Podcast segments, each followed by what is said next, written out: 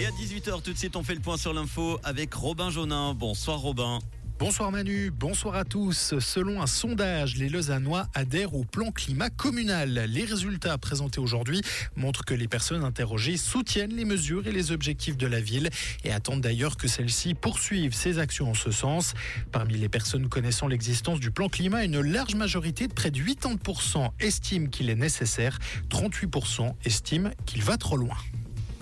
Le contexte énergétique et l'inflation touchent le budget 2024 d'hiver dans les bains, prévu dans le rouge avec un déficit d'un peu moins de 9 millions de francs. Mais la municipalité souhaite continuer ses investissements et mettre en avant trois domaines tels que la qualité des transports publics ou encore l'augmentation des places d'accueil de jour. Incendie aujourd'hui à Montaix. La commune valaisanne a été touchée en début d'après-midi alors que les flammes ont pris dans un immeuble d'habitation. Le feu a été maîtrisé et éteint. Si personne n'a été blessé, les dégâts matériels sont toutefois importants. Des neuroscientifiques lausannois et français ont présenté aujourd'hui dans la revue Nature Medicine une neuroprothèse qui permet de corriger les troubles de la marche liés à la maladie de Parkinson. Cela a d'ailleurs permis à un premier patient de marcher avec fluidité.